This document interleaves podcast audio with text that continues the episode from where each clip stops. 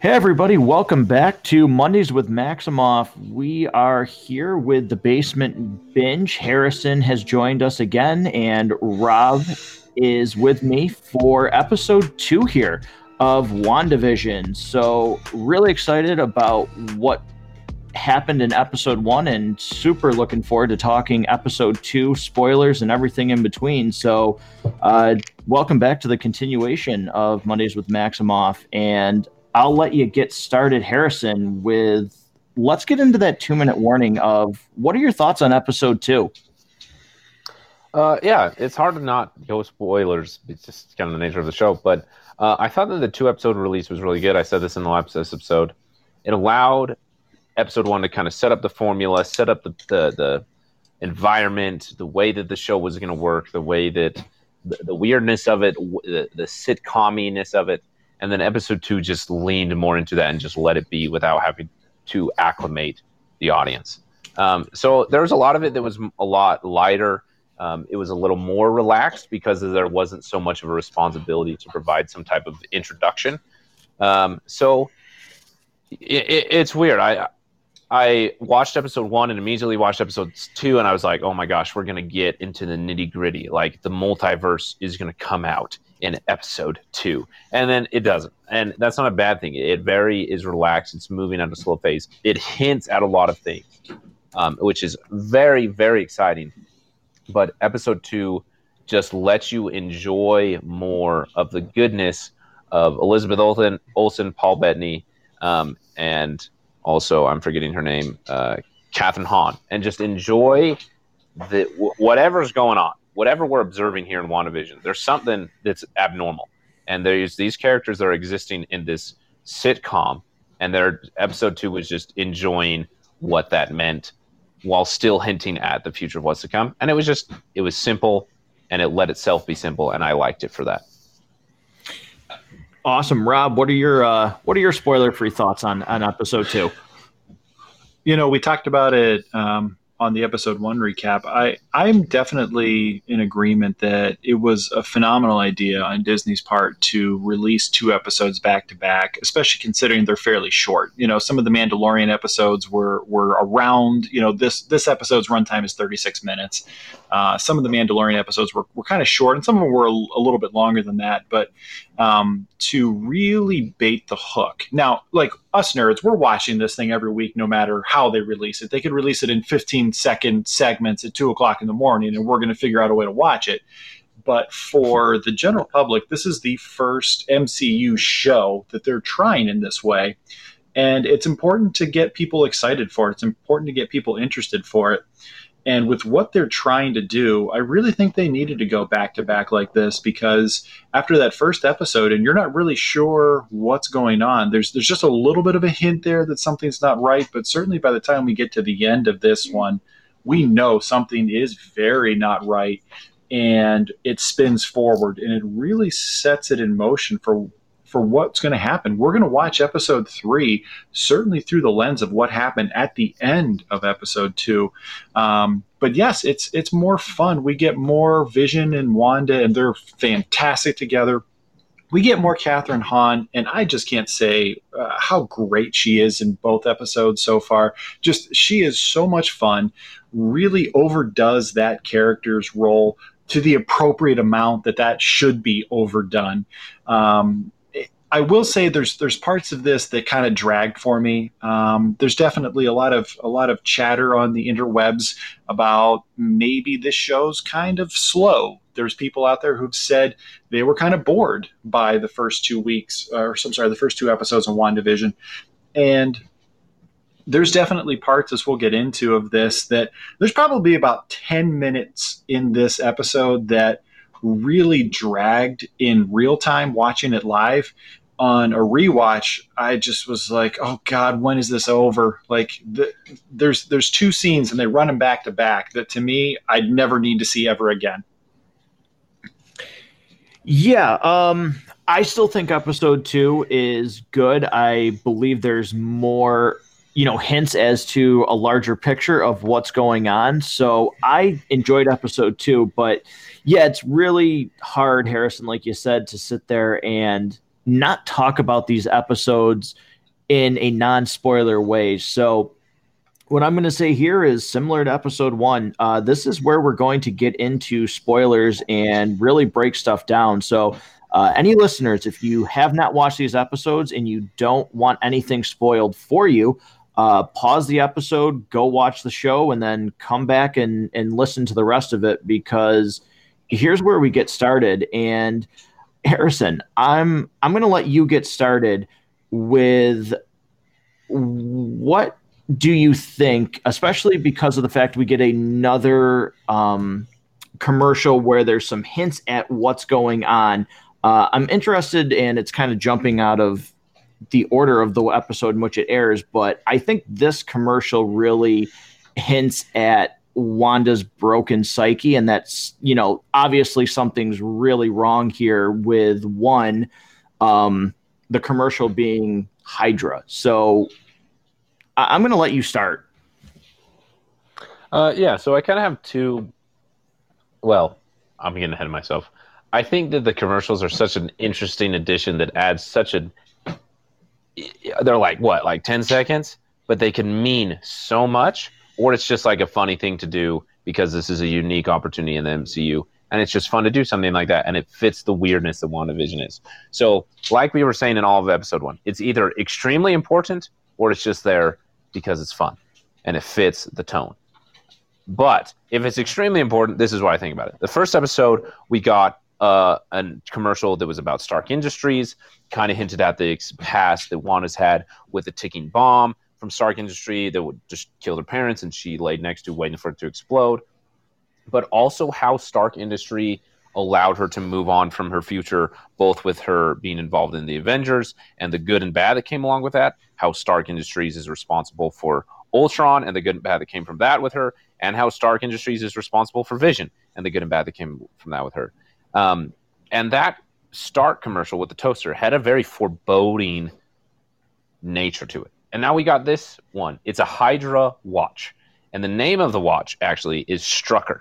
They call it the Strucker watch. And if MCU viewers, fans of Age of Ultron, know that Strucker is the scientist who experimented on Wanda and Pietro and gave them their powers.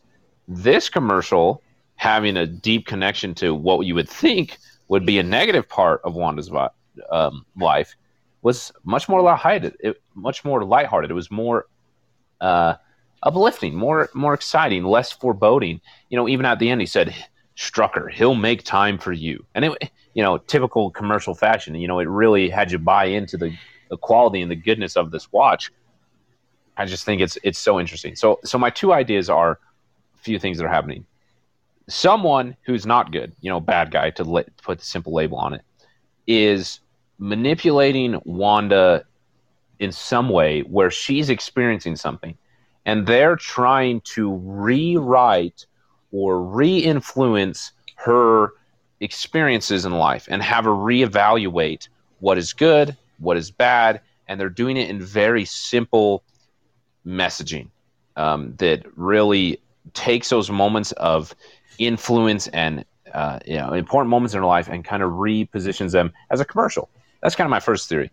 My second theory is that this is Wanda doing it to herself, and it is just a severely wounded, severely broken PTSD Wanda with you know multiverse altering powers and all the complexity that comes along with that, and how all of that is mixed up together to make these weird commercials to the point where maybe even not maybe Wanda doesn't even understand the complexity and weirdness of it, but she's experienced it because of everything that's going on in her head. And so yeah, I thought it was very very intriguing, but again, like I said, it could absolutely mean nothing, and it's just a fun detail. But I think it, that it does mean something.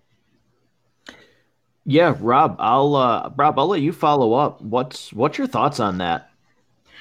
So you know the the watch was immediately um, I recognized the name. We we know who that person is, um, and, I, and, of course the Hydra logo. You, you, can't help but notice it. I mean, this one was definitely not a wink. This was a outright hit you over the head kind of kind of um, here we're putting this out there. Um, so if you think about what we saw in the commercial from episode one, um, it was something Stark Industries related. It was a ticking time bomb, really And if you think about the severe tragedies that Wanda has experienced in her life, the first one with the death of her parents was a result of Stark Industries. You think about the the terrible things that happened to her with the experimentation on her and her brother, that was at the hands of Baron von Strucker. Um, you fast forward to the next tragedy that really that happens in her life it's the death of her brother. I'm i'm kind of hypothesizing that next week's commercial in episode 3 will have something to do with his death will somehow relate to his death. Uh, from there um, could episode 4 have something to do with the death of vision um, or the breaking up of the avengers and then the death of vision and then her own death? Um, if you think about the kinds of things that have happened in her life um, and just the actual tragedy. You know, you see certainly when we get to the end of episode two, when she just dismisses the idea of who this beekeeper is and what he might actually be, and just says no, which is very House of M. Like in House of M, she just says no more mutants, and gone. Like it's this whole alternate world. Spider Man's involved that he pretends to be a mutant, but he's actually not. Like it's this. It's actually a really great series. If if uh, for those listening have never had a chance to read it, uh, go check it out. I recommend it. It's a lot of fun. It's kind of cool.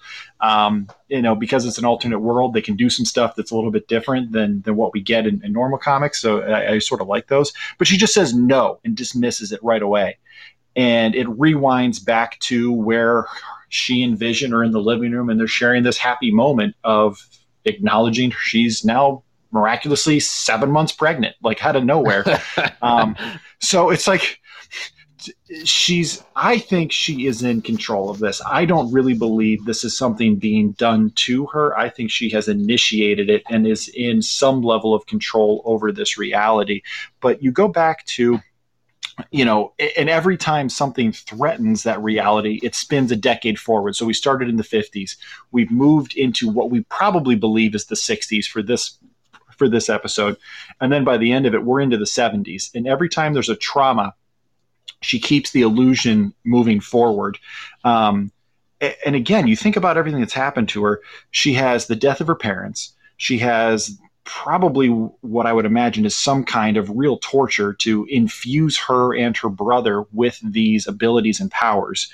Um, she has this incredible grief and not really having time to deal with the fact that she had to kill Vision herself only to have it mean nothing because Thanos just re brought him back and just used the time stone to rewind time brought him back just to crush his head in front of her to have it mean her her sacrifice, the terrible thing she had to do to the person she loved, ultimately meant nothing. And that was in all of Infinity War to me, that was probably the biggest gut punch moment of all of it. Was just she made the decision to do it, and, and then it meant nothing. And it just that was I get chills just even thinking about it.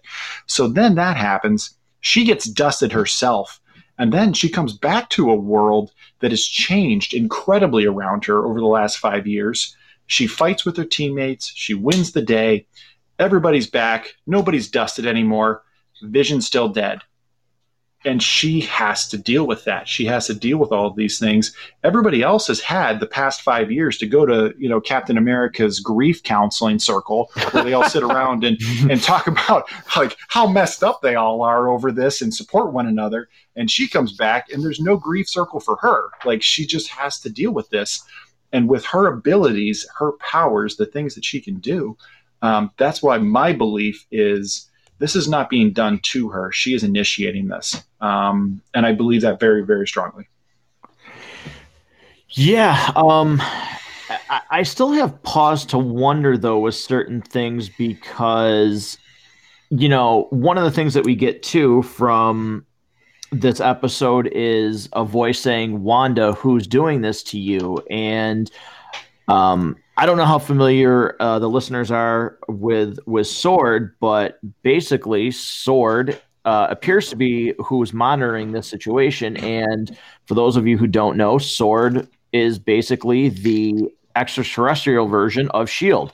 Uh, Shield monitors the ground threats, and Sword monitors the the, the space threats. So I almost wonder if there is somebody manipulating because they're planning an attack. They want to keep Wanda out of the loop.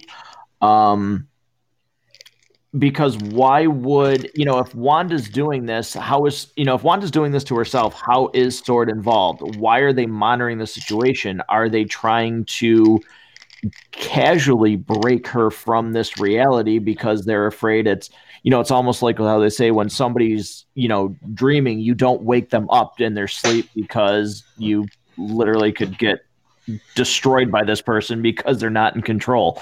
Um so i'm wondering if they're trying to ease her along this path but i'm very curious with with sword because one of the main characters and again this is just all with these episodes, you kind of have to just talk about what you think could be happening based on how it goes. But one of the key members of Sword is Hank McCoy, which, again, based on casting, um, there's nobody that is cast that would seem like they would be Hank McCoy, but he's a huge part of Sword. And along with Evan Peters, like we talked about in episode one, being cast in this show, that's two members of the X Men that potentially could be referenced in this show, which is is really exciting to me. So, um, you know, kind of bouncing all over here with this episode, but Rob, you had mentioned that some of this dragged on for you. Um, what specifically were was your part that you kind of just said, you know, didn't really work for you in this episode? You know, there's there's about ten minutes back to back. Um, the ladies' meeting where they, you know, the cul-de-sac ladies all get together. It's kind of cringy. It's mm-hmm. it, it really feels out of place at times with all of the lightheartedness and some of the farcical elements we've seen so far and just the general fun when when they're not trying to be for lack of a better way, trippy or try to set the intrigue. It just felt like this this woman is mean. I don't like her. I don't like her talking, and I don't like the way she's treating them, and I don't like that they're just taking it. Like it's just it's not a fun scene to watch. Um, immediately followed by kind of the men's group where they're all sitting in the library, and it's just kind of it not a whole lot happens. It's kind of boring. It doesn't really serve a whole lot of purpose other than just to get the gum in him. And and that part that part is actually really funny later when they do the animated scene that's right out of bewitched. Like that's really fun. Um, but those two scenes back to back really slow this episode down. I also when you get forward to when they're actually doing the magic show, which is actually really funny, really witty, and I think it really shows um, both the range of Wanda in her problem solving skills, but also the range of Elizabeth Olsen. She just carries that whole scene. She and Paul Bettany together are, we, we said it before, they're so great together. And she is amazing in, in that in that series of, of things that are going on. But when he's doing the card trick and he goes, Is this your card? Is this your card? Is this your card? Is this your card? Uh, uh, it just doesn't work. That that bit just doesn't work for me. It's unnecessary and it doesn't really it just feels awkward. Uh, Harrison, what are what are your thoughts on that? You know, how does this episode kind of move along for you compared to episode one? Did you have any parts where you felt it was, you know, dragging or, you know, there wasn't as much um, to enjoy in, in episode two as there was in episode one for you? Uh, it's an interesting question to answer because I think that I kind of set myself up for a weird experience watching it. Like I said, I saw episode one. I was like, okay, we're we're acclimated to this weird environment that WandaVision is and what it's going to be. Okay, let's crank it up in in episode two. And so I was just expecting like full throttle, pedal to the metal. Let's get into the multiverse madness, episode two, which is I'm getting ahead of myself there. So it started, and it definitely wasn't. So I like immediately had to take an adjustment.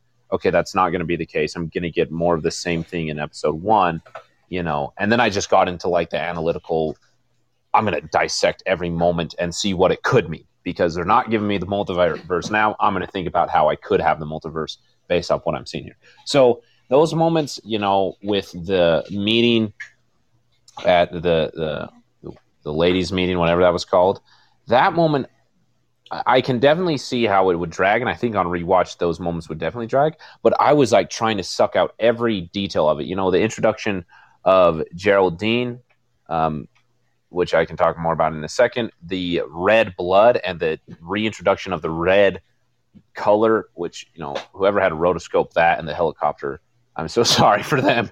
But that moment, the the sound on the radio with what sounds like um, what's his name? I forget his name. Um, he's from Ant Man. Jimmy Woo. Uh, Jimmy Woo. Yeah, Jimmy Woo. You know, yeah. hearing him, you know, I was just all these moments I was just sucking out all the juice from.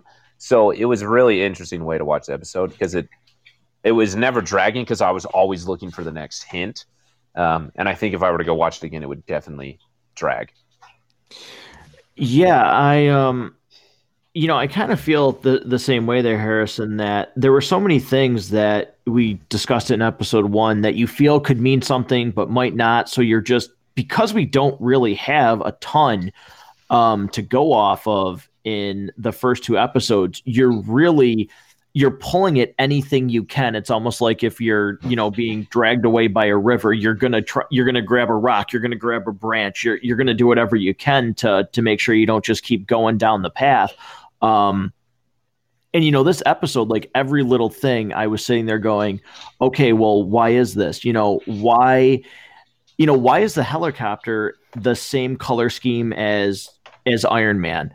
Um, is that just a coincidence? I, I feel that it's not supposed to be. Uh, I feel that the color schemes have a meaning, but really, without just Harrison, kind of like you made reference to, just hypothesizing your own theory, there's really nothing to tell you what it actually means. So I think maybe because I've already watched it once, maybe a second rewatch of the episode would maybe do the same thing that Rob's talking about. But that first watch, it was really just trying to grab at everything to go, I just I got to try and put some things together here because although I'm engaged, my mind is just racing of of what everything meant. Yeah, definitely. So, Rob, though, what um, in terms of sword and the helicopter and everything being in color, you know, what is what's your theory on that? What is you know, what's your theory on the importance of why it's in the same color as Iron Man's, you know, his suit? Um, well, for the most part, because he had some different colors in his suits throughout the the MCU, but it's the Iron Man that we know, the color scheme for that helicopter. You know, it's hard to think that's on accident. They're consciously making the decision to only show us certain things in color. In episode one, it was the beeping of the toaster in red. That was the only thing we really got in color. Um, in this one, we have the helicopter right away. Um, it's right towards the beginning of the episode, and you can see it does not sit right with her, and then they're just kind of off. Um, and and where I really think that this is kind of self-induced on her part is is Kathryn Hahn's character doesn't even respond to it like it's anything. Like they just kind of move on and they pretend like it doesn't exist. It's hard for me to believe that the color scheme was not chosen intentionally. Um, I, would also another Iron Man kind of wink or nod, or, or, maybe it's something, maybe it's not. If you look at the wardrobe towards the end of their magic scene where uh, she's supposed to appear, I, I kind of feel like that that sort of painted on image at the very top of it. It's either like the Mind Stone kind of painted on there, or it could be Iron Man's like helmet. Um, if you look at just sort of the the outline of it, so it feels like there's continuing to be sort of stark like references to this. Um, but uh, Sword is is certainly involved. It seems like they're heavily going to be trying to to figure out what's going on here. Um, for those who don't know, Sword, um, one of the acronyms that they use for it is Sentient Weapon Observation Response Division, which is a whole lot of words. They just wanted to use the word sword, is really what it is. Just like they wanted to use shield, they made something up to, to make it work for it. Um, and sword is Sentient Weapon Observation Response Division. Um, look, if you just want to call your organization sword, you can just kind of make it up as you go along, I guess. Um, you know, it, it definitely feels as though this is perhaps an extension of the Sokovia Accords um, that we we we talked about in Civil War, and then it's briefly mentioned again in Infinity War, um, and, and, certainly it's part of Ant Man and the Wasp. Uh, but outside of that, for such a major event, it really feels like the events of the Sokovia Accords kind of disappear, and they're they're I don't want to say they're forgotten about, but um, I kind of feel like they they should have had a bigger impact on the MCU as a whole, and and it's hard to think that they're necessarily still in place at, at this point after the undoing of the snapping um, and so on. But um, it feels like this is another offshoot and uh, and I, I have no way of knowing who all's involved. You know, we had talked about Jimmy Woo as his voice um, that's saying Wanda, who's doing this to you. Which again, he's the FBI agent from uh, Ant Man and the Wasp. So uh, from babysitting a common criminal, he certainly got a big upgrade in uh, responsibility. Apparently, the FBI fast tracked him a little bit through into Sword. Um, I'm I'm intrigued to see what happens next, though. Yeah, uh, Harrison, you had mentioned that you had some some thoughts on the character that you brought up. Uh, why don't you get into those and you know tell us what you were thinking there with Jimmy Woo? Yeah, um, I believe you said you were going to get into that a little bit more. Uh-huh. Uh Yeah, so it's actually two characters. So it's Jimmy Woo and then the um, lady that Wanda meets at the ladies' meeting. The one that's really nice to her, and then is later you know, magically becomes part of their magic act. Her name's Geraldine. She's the one that's kind her and she shakes her hand, and then the main lady kind of interrupts them. Um, well, so that actress, I don't even want to try and pronounce her name because I'm going to probably mispronounce it. Teyonah Parris. So she is cast as Geraldine, but also as Monica Rambeau. Monica Rambeau is a daughter of Captain Marvel's best friend. Um, I don't know her best friend's name, but the little girl in Captain Marvel, this is yes. like the grown up version of her, apparently. So I've been thinking a lot about that, and also Jimmy Woo, and also Shield. And this is, I have like a huge theory that would take a long time to explain that, like, is connected to the so- Sokovia Accords and all those things. But the short of it is that I think that that Geraldine, or more importantly, Monica Rambeau, is a Shield agent. I think that that helicopter was her helicopter. That Shield, for whatever reason, is seeing that something's happening to Wanda. I think it's Wanda's own doing, but they are observing that there is a sentient weapon that is doing something that is altering the universe, and so they're observing it and responding to it because that's what they do. To use every part of their acronym, they.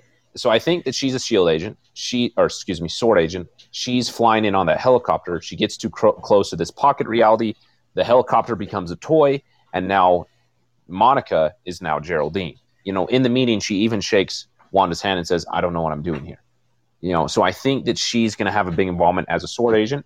And I think that Jimmy Woo, especially with his involvement in Ant Man and knowing that the third Ant Man movie, uh, Quantumania, obviously is probably going to have a lot to do with the multiverse and the involvement of that. And the five years that Jimmy Woo had between Infinity War and, you know, WandaVision now, there's a lot that I think that Jimmy Woo and Monica Rambeau are both involved in Sword and part of the observation of Wanda. They're trying to respond to this super powerful weapon who, because of her own mental state, is affecting the universe.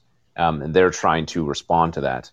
And I think that they're just, you know, one of them got sucked into the reality and is now Ger- Geraldine. The other one is on the outside trying to peer in through the radio and other things. I think it just connects to a really exciting potential that the the series and the future of the MCU is going to go. That's really uh, um, that's awesome. Actually, uh, that's a pretty good theory.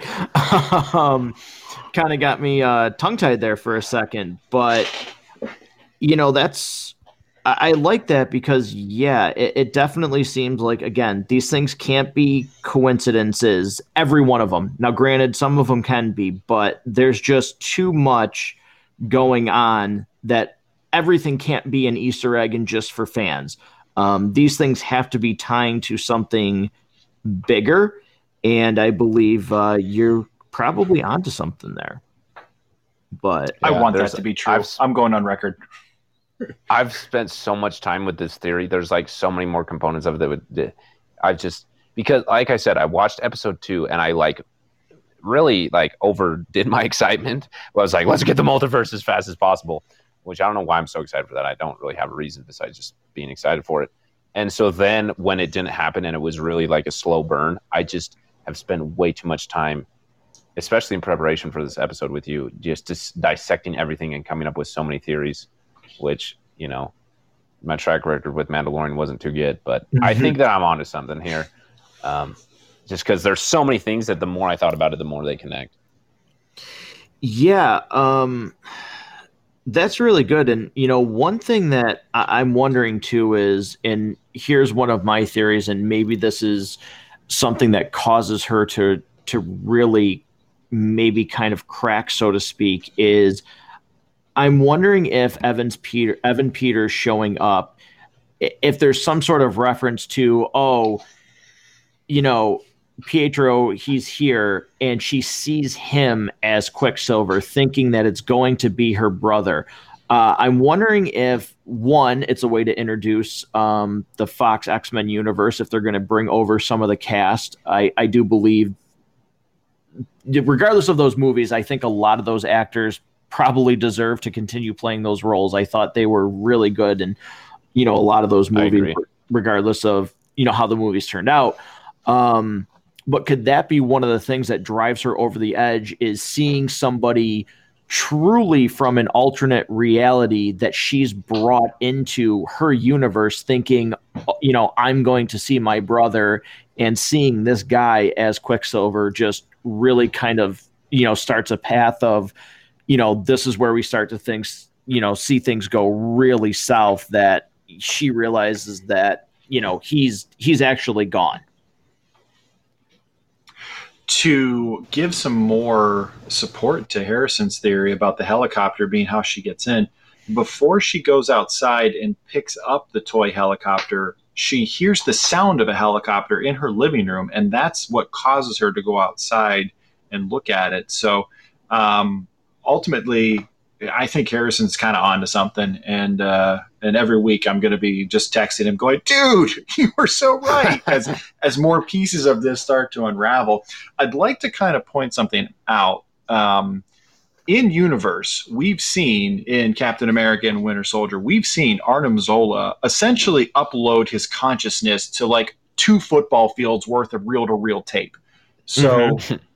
you can, in universe, explain somebody kind of hijacking their own sort of consciousness into something else, which when we get to, I believe it's the end of this episode, and somebody is kind of watching this as a TV show, um, or I think that was the end of episode one, you know, somebody is watching this and you go, wait, how is that possible? Like, how is this? What, what is the explanation for that? Um, we've seen that. It's, it could be, that's, that, that could be just the I don't know the energy that's given off from this sort of micro um, pocket universe or pocket reality that she's created. It's sending out this transmission, and that's what Sword is is kind of keeping tabs on and trying to find a way to get into. Yeah, there's there's just so much that again you just say it again that there's so much here that you can break down and try and think of what is actually going on and what does this mean? Because rob you know i didn't even think about that really where she hears the helicopter. So you know subconsciously again did she pull that that helicopter into her reality and you know pull that character into her reality like harrison said? Um you know how does you know does it tie in? Does it mean something? And what is you know what is the beekeeper at the end? Because it's a little similar the outfit to what aim wears. Um that avengers video game you know that was recently released aim is made the main focus of that game. It's an eerily similar costume. Uh, but rob like you said you know she realizes right away that she does not want that person as part of her reality um, and immediately just rewinds time. So, you know, what involvement does that person have? How, you know, how much of this is going to really, you know, hit the fan, so to speak, when she finds out that this isn't the life that she's probably going to have. This this is not sustainable, so to speak she's going to run out of decades of TV at some point. You know, if every time we we believe that episode one is is supposed to take place essentially in the 50s, um, it's it's implied that episode two is the 60s. I mean, we have uh, "Help Me, Rhonda" playing in the background by the Beach Boys, which was about 1965 was when that came out. Um, and and certainly the the styles change, uh, the hairstyles change slightly. The um, just some things look a little bit different. Um, and then by the end of this episode, we know that we're into color. We're into the 70s. Um, pretty soon, she's going to be completely out of decades of TV to spin her reality forward to keep um, essentially escaping from these terrible traumas that she's just simply not willing to process if if some of my ideas are accurate yeah um you know harrison what do you what do you think we're getting in episode what do you think we're getting in episode three i think this is where some of your you know theories and whatnot really come into play and I know you said you thought episode two was really going to get into the multiverse, but where do you think we're headed here with these next episodes? Um, do you think that we're we're closer? Is this really a slow burn season, so to speak? Um, I think maybe a combination of both. I think that there's going to be continual hints of a fast moving pace, but Wanda is going to continue to try and maintain a slow burn. Um, but also at the same time, I think episode one and episode two were really used to give us some type of acclamation to what WandaVision is going to be. I think season, episode three is going to be really different. I'm kind of cheating and really looking at the cast list here you know, on IMDb, and it's really interesting to look at these characters that I've kind of assumed are going to be a big role. Um, you know, like I mentioned, Teyonah Parris, who plays Geraldine in episode two, she's credited as Geraldine. Well, for the rest of the series, starting episode three, she's credited as Monica Rambeau until episode seven, eight, and nine, she's credited as both. You know, Darcy Lewis from Thor one and two, she her first credit is in episode three. Uh, Jimmy Woo, his first credit is in episode three. There's a tactical sword agent whose first credit is in episode four. Uh, Elizabeth Olsen, her credit changes from Wanda Maximoff for episode one and two to Scarlet Witch for episode three. So, you know, kind of cheating here and using the advantages of IMDb, I think that there's going to be some crazy things that are going to start to happen in episode three, and it's just going to accelerate up to see episode nine and into Doctor Strange and the Multiverse of Madness and the rest of the MCU.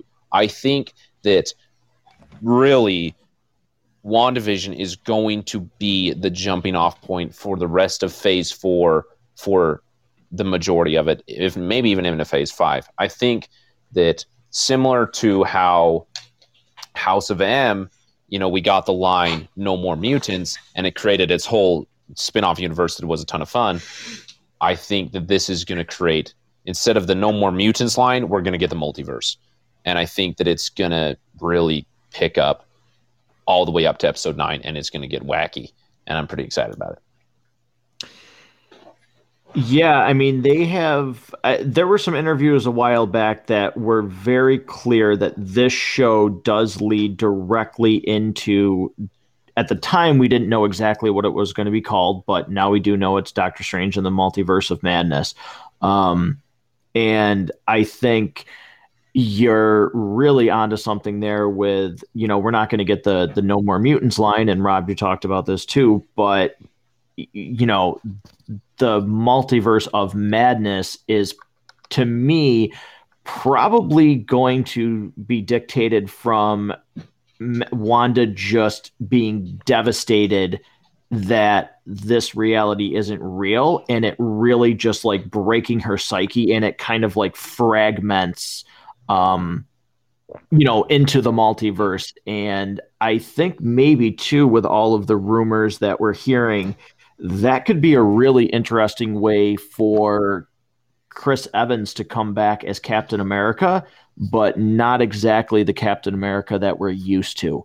Um, but I think that will be stuff for some some further episodes. But Rob, you know, where do you think, based off of some of the things that Harrison said and what you're what you're seeing, you know, where do you think we're going here in these next couple episodes? So I definitely, I kind of like Harrison's sleuthing idea to kind of go through IMDb and see who's listed as what.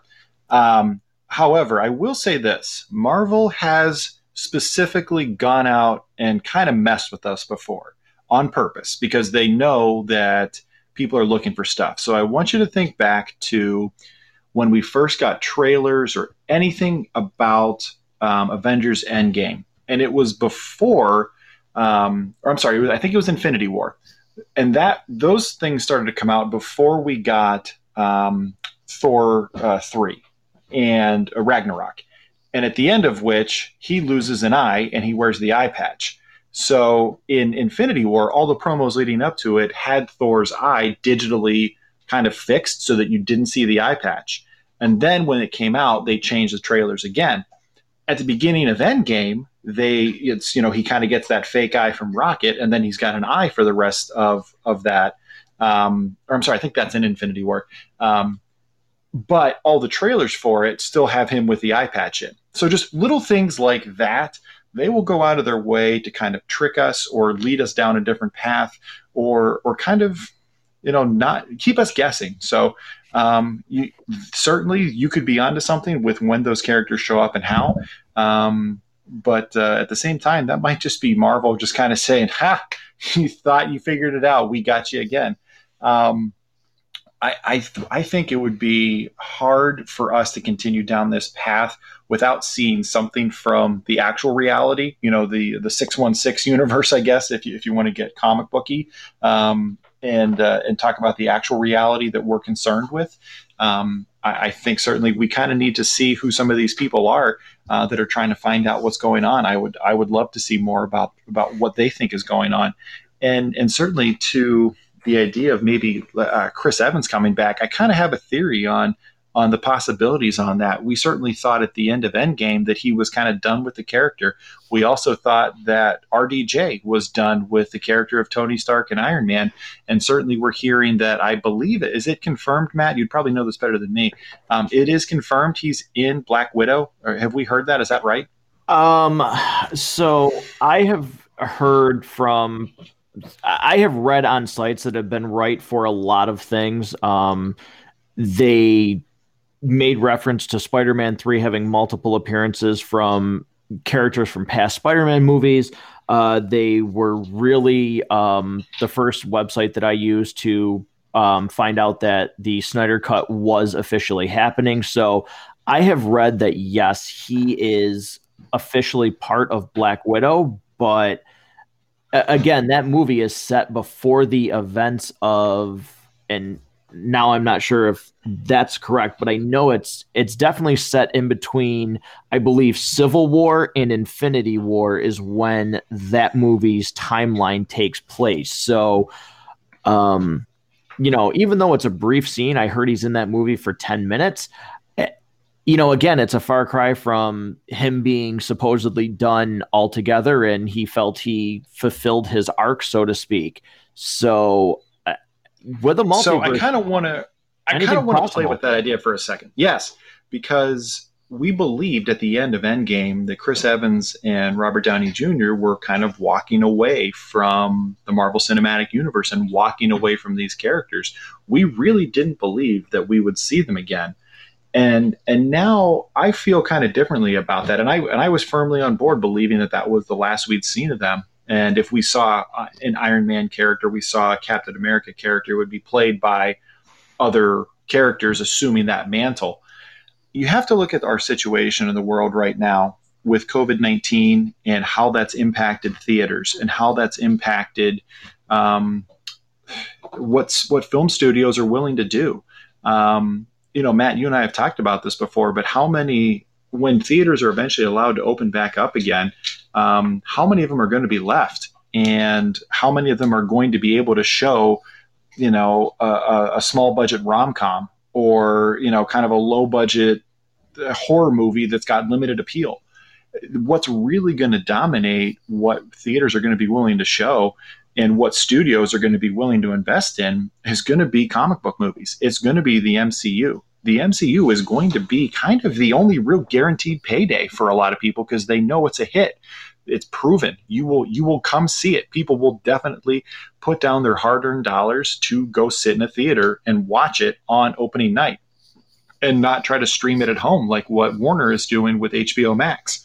It, that is appointment viewing. You must be in the theater for it. So where I'm going with this in relation to uh, Chris Evans and Robert Downey Jr. When they walked away from those characters, they walked away from those characters in a different world. And now, yes, they're both very bankable stars, but the projects that are out there may not be as surefire as the paydays they'll get from the MCU. I, I, think that might have some influence on whether or not we see them return to these roles in some small part or even a large part. There just might not be a lot else they really want to take a chance on. I mean, was Doctor Dolittle really any good? I didn't see it, but I heard it was kind of crap. You know, like what else? What else is out there that's a guaranteed payday for them in the world that we live in today? Yeah. Um, so I, I, just have to say, I can't believe you would ask if if Doctor Dolittle was good. Um, he shoves his hand up a CGI dragon's rectum to pull trumpets and bones and literally a plethora of things out of it. Um, so yeah, um, the movie's fantastic.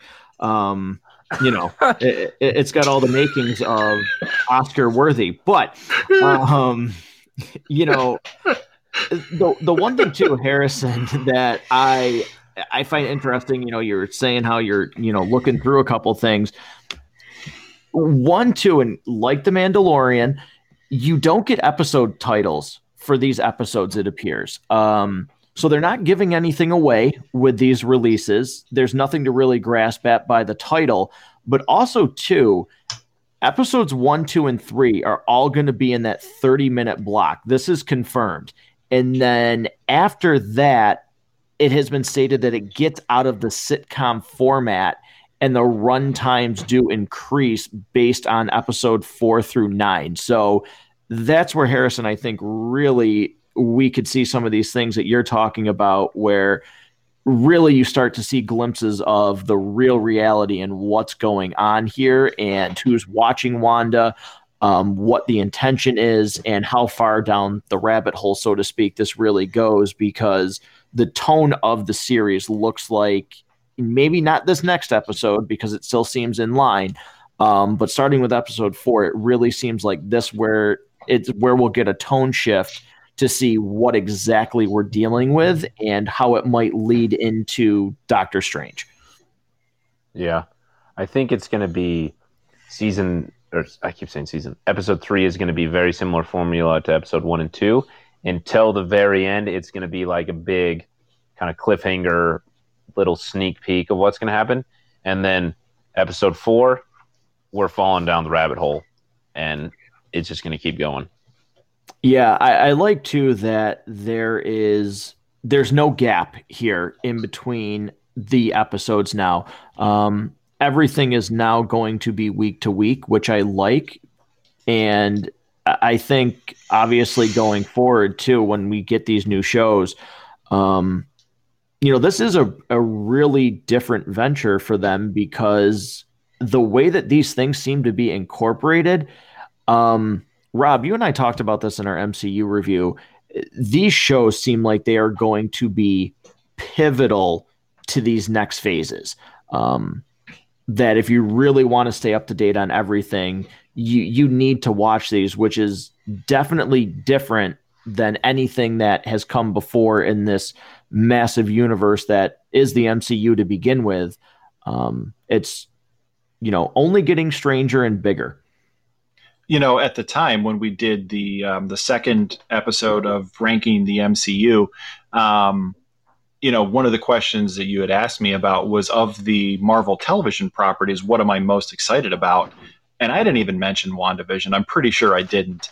Then when we did, um, you know, your Matt goes to the mailbox episode where we really had to do a whole show just to break down what Disney was bringing to us, um, and on top of the the Warner announcements and things like that. But um, at the time when we really got to see more of what WandaVision was going to be about, um, my my interest in this show changed dramatically between when we did the MCU part two, all the way to when when Disney had their Investor Day release, where hey guys, here's everything we're bringing, and we got to see more of what WandaVision was going to be.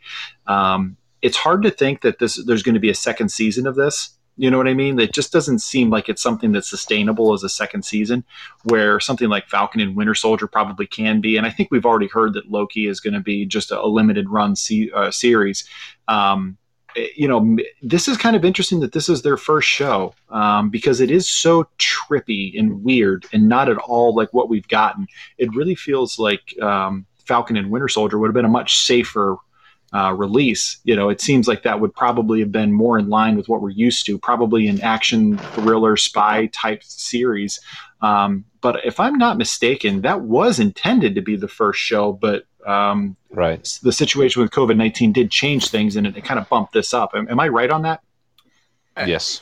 Yeah. correct. Uh, yeah, hundred percent. So, uh, you know, to me though, I'm I'm glad uh not covid obviously um but you know like right. um yeah like hey um but no it's i enjoy the fact that this actually because of reasoning um this came first because again it's such a breath of fresh air so to speak because it is so different than anything that's come before it in the mcu that it, it was nice to get this kind of this curveball. And again, like we said, though, it it looks like pretty soon though that's we're all going to be thrown for a loop here and say, wow, like this is where we're going with phase four. And even then, like we talked about, uh, we're probably, you know, if 15% of what we're going to guess during this recap of this show turns out to be correct, you know, obviously I'm going to be surprised because I just think there's so many surprises coming in store because of everything that this studio has the rights to now. There's just so many directions that everything can go. Um, they literally have just an endless road to, to go in this universe. If we get to the end of this and there's not a clear path to okay, this is how the X Men come in, or this is how the Fantastic Four come in, or or any of these other characters, will you be disappointed? I think I at least need to know that that is the plan. Um, you know, for me, I mentioned this, and Harrison, I think I talked about this with you just kind of individually a little bit. The, the X Men to me are going to be tricky because, unlike the MCU and well, everything's the MCU now, but Spider Man and Thor, um, Iron Man, Captain America. To me, it's going to be a little bit tricky based on the X Men team and some of the characters to do any kind of individual movies for the X Men the way that the MCU does them because you know, Cyclops is going to have his own movie where the entire world is at risk and he's powerful enough to to shut that down. Um, that's not really how it works. So I feel like the X Men characters are going to be incorporated, eh, you know, as not solo acts, but team ups in individual movies or cameo appearances, so to speak. So I think it's going to be a slow burn with the X Men. The Fantastic Four, obviously, you can do as a group setting. Um, but I at least need to know that the X Men are existing in this universe and maybe where they're headed and maybe some some hints at to what we would get from a movie with them. I, I, really do think that by the end of Phase Four, we need to see something like that. Uh, Harrison, what are your thoughts? Uh, I think that I uh, and I've read and listened to some interviews with Kevin Feige, the mastermind behind all this. I know that he's really uh, not too rushed to get the X Men back. I think that he also understands that the world, the movie going pop culture world, needs a break from the X Men. You know, because of the difficulty that they have had, the negative reviews, the negative box office return. You know, some of those films are great, other ones are not even close. And I think also what you're saying, Matt, is a good point. The X Men, especially with everything that's that's been part of the MCU and that he's been building up, the X Men are hard to introduce. And on top of that, just logistically, I'm sure that Disney always wanted to purchase Fox, but Kevin Feige had to make a plan as if that didn't happen.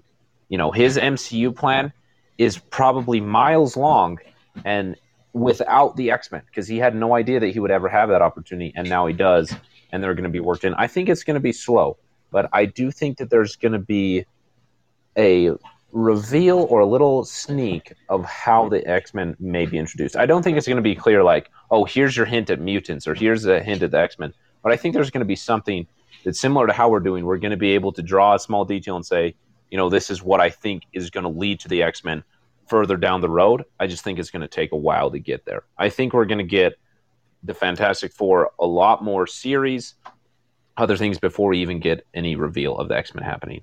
Um, and I think it's going to happen similar. Like I think that going forward with MCU, there's going to be a consistent balance of limited run series movie, limited run series movie, and I think that those characters, you know, Moon Knight, She Hulk, things that are going on with WandaVision, things that are going to go on with Falcon and the Winter Soldier, Loki, uh, uh, Miss Marvel, the, the list goes on and on. These characters that wouldn't be good for a standalone film are going to be introduced in a you know limited run se- season or series and later introduced into the bigger whole of the MCU. I think it's going to be um, you know, kind of like the comics where the series that are going to be on Disney Plus are going to be like the individual stories we have of the comics, you know, the characters comics yeah. run. And then if, every few years we have that big team up. You have Civil War, you have Secret Invasion, you have Spider Verse, you have, you know, House of M, whatever, whatever, whatever. That's going to be kind of the film's responsibility is those big tentpole team up type nature things. Um, and I don't think that the series are going to continually get new seasons. I think it's going to be new series and they're just going to be limited run um, which is extremely exciting. Um, and I just trust in Kevin Feige, Feige's master plan. But I do think that the multiverse, especially for the next little while, is going to be the biggest part of that. You know, we called phases one, two, and three the Infinity Saga. Maybe we're going to call this the Multiverse Saga or something like that. I, I think that the multiverse isn't just going to show up and then go away. I think it's going to show up and be a big deal for a long while, and then it's going to be resolved similar to how in the comics they had the multiverse, and then there's that one comic where they combined like the Ultimate Universe and Earth six sixteen. Yeah. I think it's gonna be similar to that, um, but I think it's gonna be a slow burn, and then maybe after that. So, I'm sorry, I've rambled on for a bit, but this is this is what I think is gonna happen. I think we're gonna get a combination of series and movies throughout the multiverse. And I think we're going to get a lot of experience with the multiverse. And after a while, the entirety of phase four and a little bit into phase five, that multiverse is going to come to a close. And when that's happening, I think that's when the mutants and the X Men will be introduced. I think there's going to be tons of hints and tons of seeds planted that fans like us are going to recognize as the mutants, as the X Men, but it's not going to be a real solid thing until a while later. Gotcha. Rob, any uh, any thoughts on that before we kind of give our overall impression of episode two here at WandaVision? You know, I think by the time we get through WandaVision and Multiverse of Madness, um, I would really like to at least have a sense of what this multiverse is actually going to mean. I'm not saying I necessarily want James McAvoy with a bald head rolling through a portal to be like, "Hey, what's going on here, everybody?" Like that's probably not what right. I want. Like can we we could probably all say that we don't we don't really want that. Um but I I would kind of I think there's so much tension and anxiety amongst people who care about these characters who grew up watching the cartoon of the X Men, which still to this day I think has. All right, The Mandalorian has the greatest theme song of any TV show ever, so I'm going to backtrack on that. The X Men cartoon from the '90s has the second greatest, you know, theme song of any TV show ever. Um, you know, grew up with that, grew up with those characters being important grew up, you know, being excited that we're finally getting live action film versions of these characters. Uh, some better than others. Um, yeah, I think we'll just leave it at that.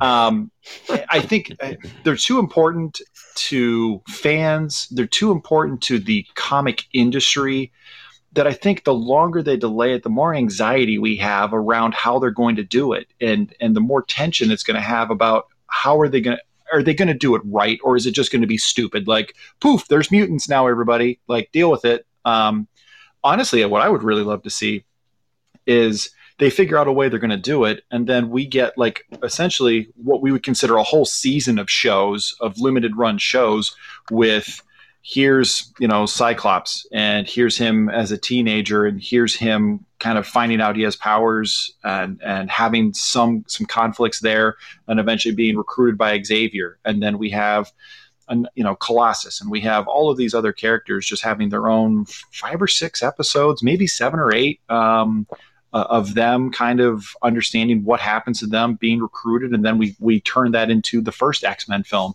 Um, I, would love to see it, but honestly, the longer they wait to to give us this or to make a true announcement around expect this to happen, you know, here's the here's the X Men Phase Six plan.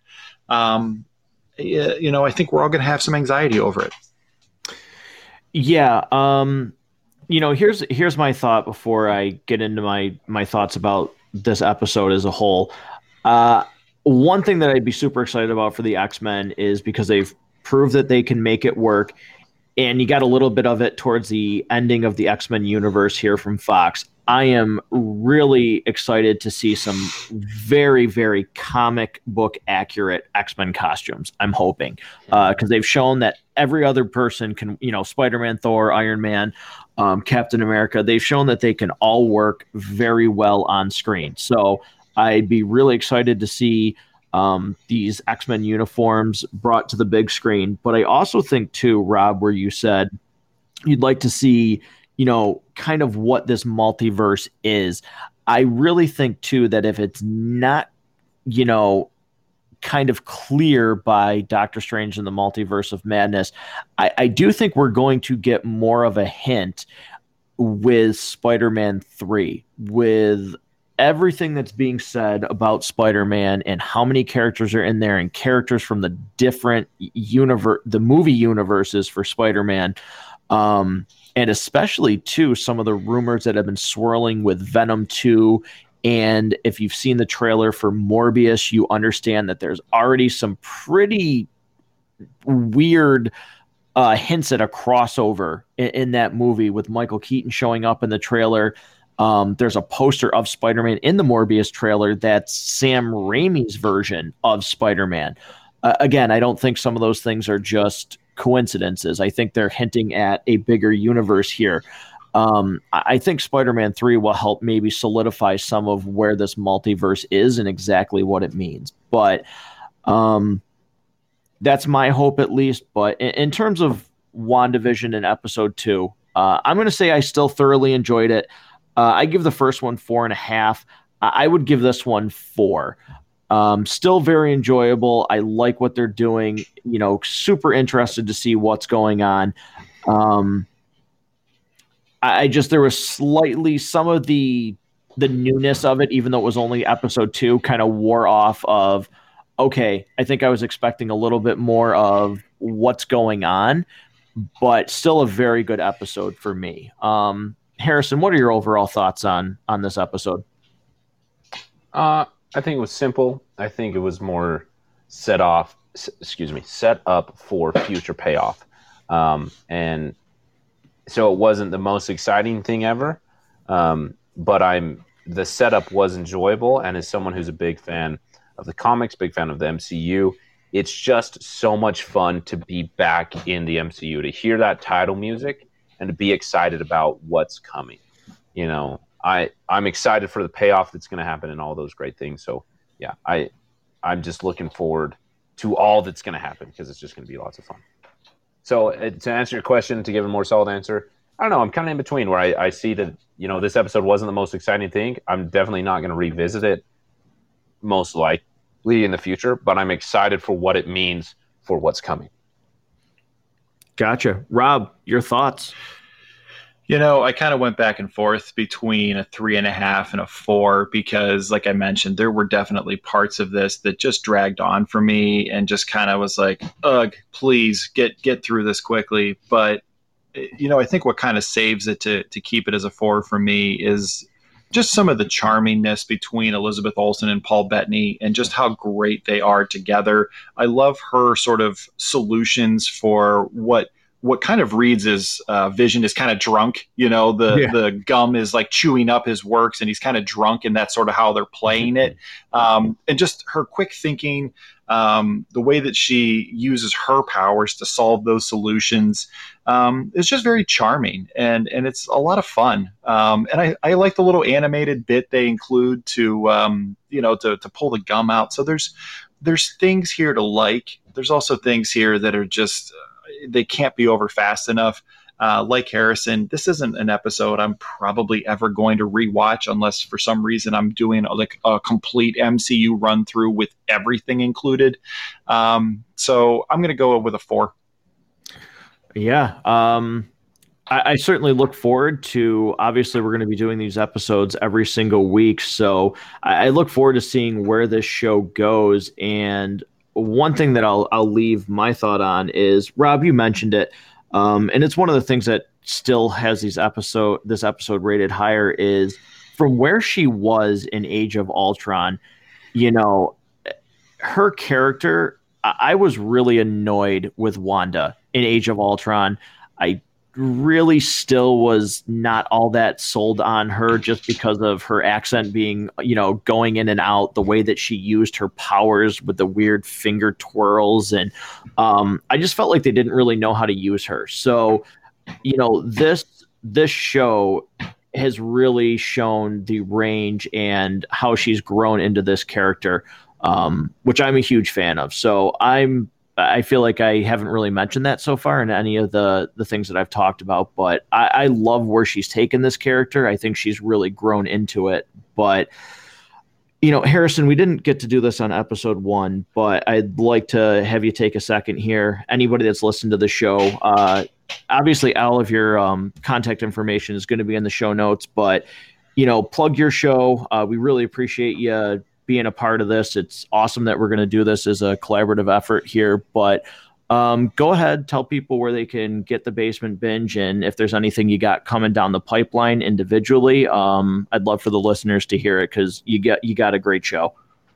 Oh well, thank you. I appreciate that opportunity, man. I I'm just excited to be here on the show. You know, just with scheduling the business of my life, I wasn't able to do.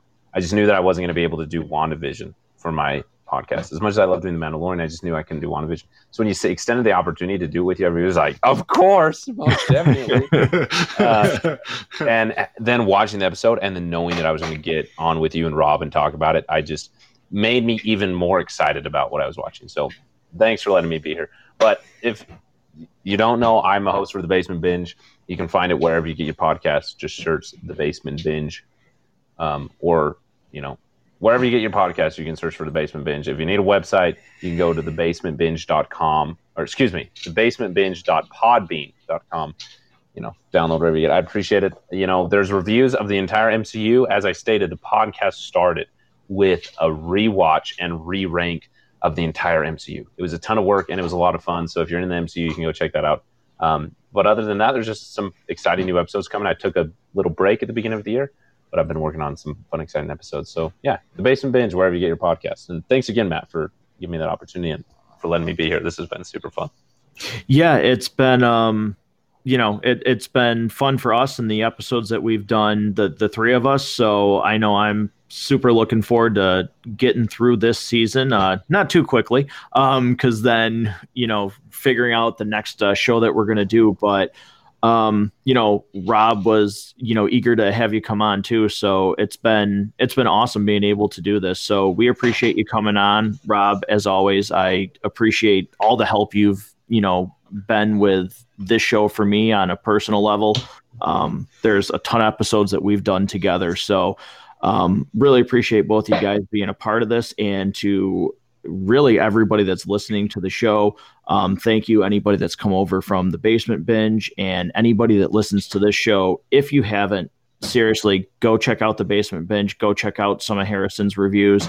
Um, he's got reviews on some movies that I feel are sleeper hits. Um, one of them he just did, Harrison. I'm going to plug this was Warm Bodies. I love that movie. Uh, love that you reviewed it because I don't talk to a lot of people that watch that movie. Um, so it was really cool to see that. One but he, has got a lot of great content. Um, you know, we appreciate you listening and look forward to Mondays with Maximoff because, you know, we certainly, uh, Rob, if you want to plug that, because I don't want to speak for you, but I think we're all pretty excited about about doing these going forward. Uh, yeah, uh, pretty much. If uh, I would say if it's on Disney Plus as a, a uh, series or a show, um, there's a good chance we'll be here breaking it down and uh, making sure that any of the Easter eggs that were presented or little nods or um, anything that's out there that you feel like, wow, it seems like there's something there. Um, for for the listeners who are not already subscribed, please make sure you subscribe because uh, we will be here to make sure that you don't miss anything or that uh, references that you maybe didn't catch uh, or think are maybe a little over your level of nerdiness. We are nerdy enough to catch it for you, and we will provide it happily uh, week after week. And uh, we look forward to being here um, in your earbuds, on, um, wherever you may be, or in your car, uh, whatever you might be happening to do right now, while you hear the melodious sounds of our voices. We we look forward to seeing you then. Yeah. Uh, thanks everybody for listening. We're going to catch you next week with Mondays with Maximoff. Thanks a lot.